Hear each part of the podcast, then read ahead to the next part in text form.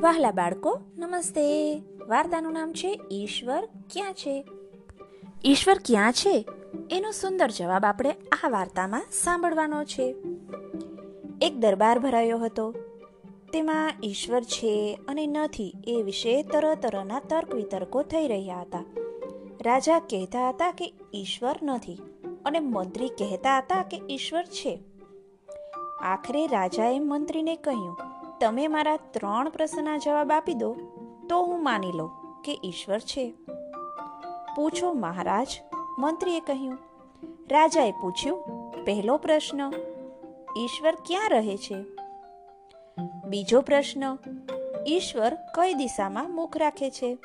અને ત્રીજો પ્રશ્ન, ઈશ્વર શું કરે છે? મંત્રી કાંઈ જવાબ ના આપી શક્યા.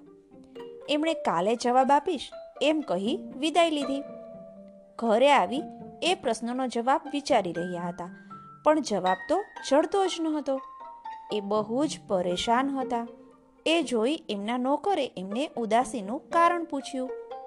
મંત્રીએ પ્રશ્નોવાળી વાત કહી. નોકરે કહ્યું, તમે નિશ્ચિંત થઈને સૂઈ જાઓ.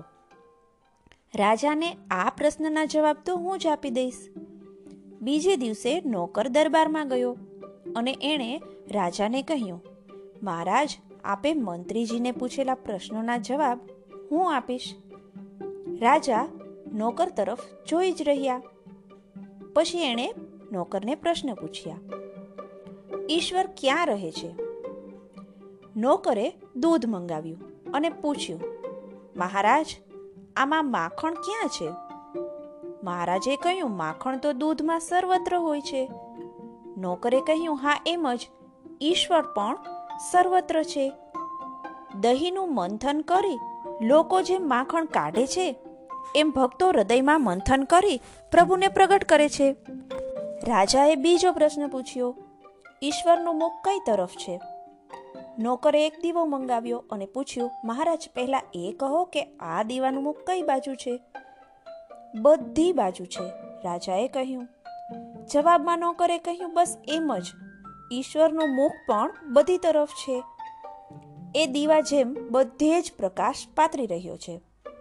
રાજાએ ત્રીજો પ્રશ્ન કર્યો, ઈશ્વર શું કરે છે? જવાબમાં નોકરે રાજાને વજીરની ખુરશીમાં બેસાડ્યો અને વજીરને રાજાની જગ્યાએ બેસાડ્યો. અને પછી કહ્યું, મહારાજ, જેમ અત્યારે મેં તમારી બદલી કરી, એમ ઈશ્વર મનુષ્યના કર્મો અનુસાર રાજામાંથી રંગ અને રંગમાંથી રાજા બનાવવાના કાર્યો કરે છે. નાના દોસ્તો, એવું કહેવાય છે કે કીડીના પગમાં જો ઝાંઝર પહેરાવવામાં આવે અને એ રણ જણે ને, તો પણ ઈશ્વર એ સાંભળે છે. સૌથી નાનામાં નાનો હોય એ ઈશ્વર છે અને સૌથી મોટામાં મોટો હોય એ પણ ઈશ્વર જ છે. નાના દોસ્તો, આટલી નાની વાર્તામાં ઈશ્વરની ખૂબ સુંદર સમજ આપી છે. ચાલો, ફરી મળીએ.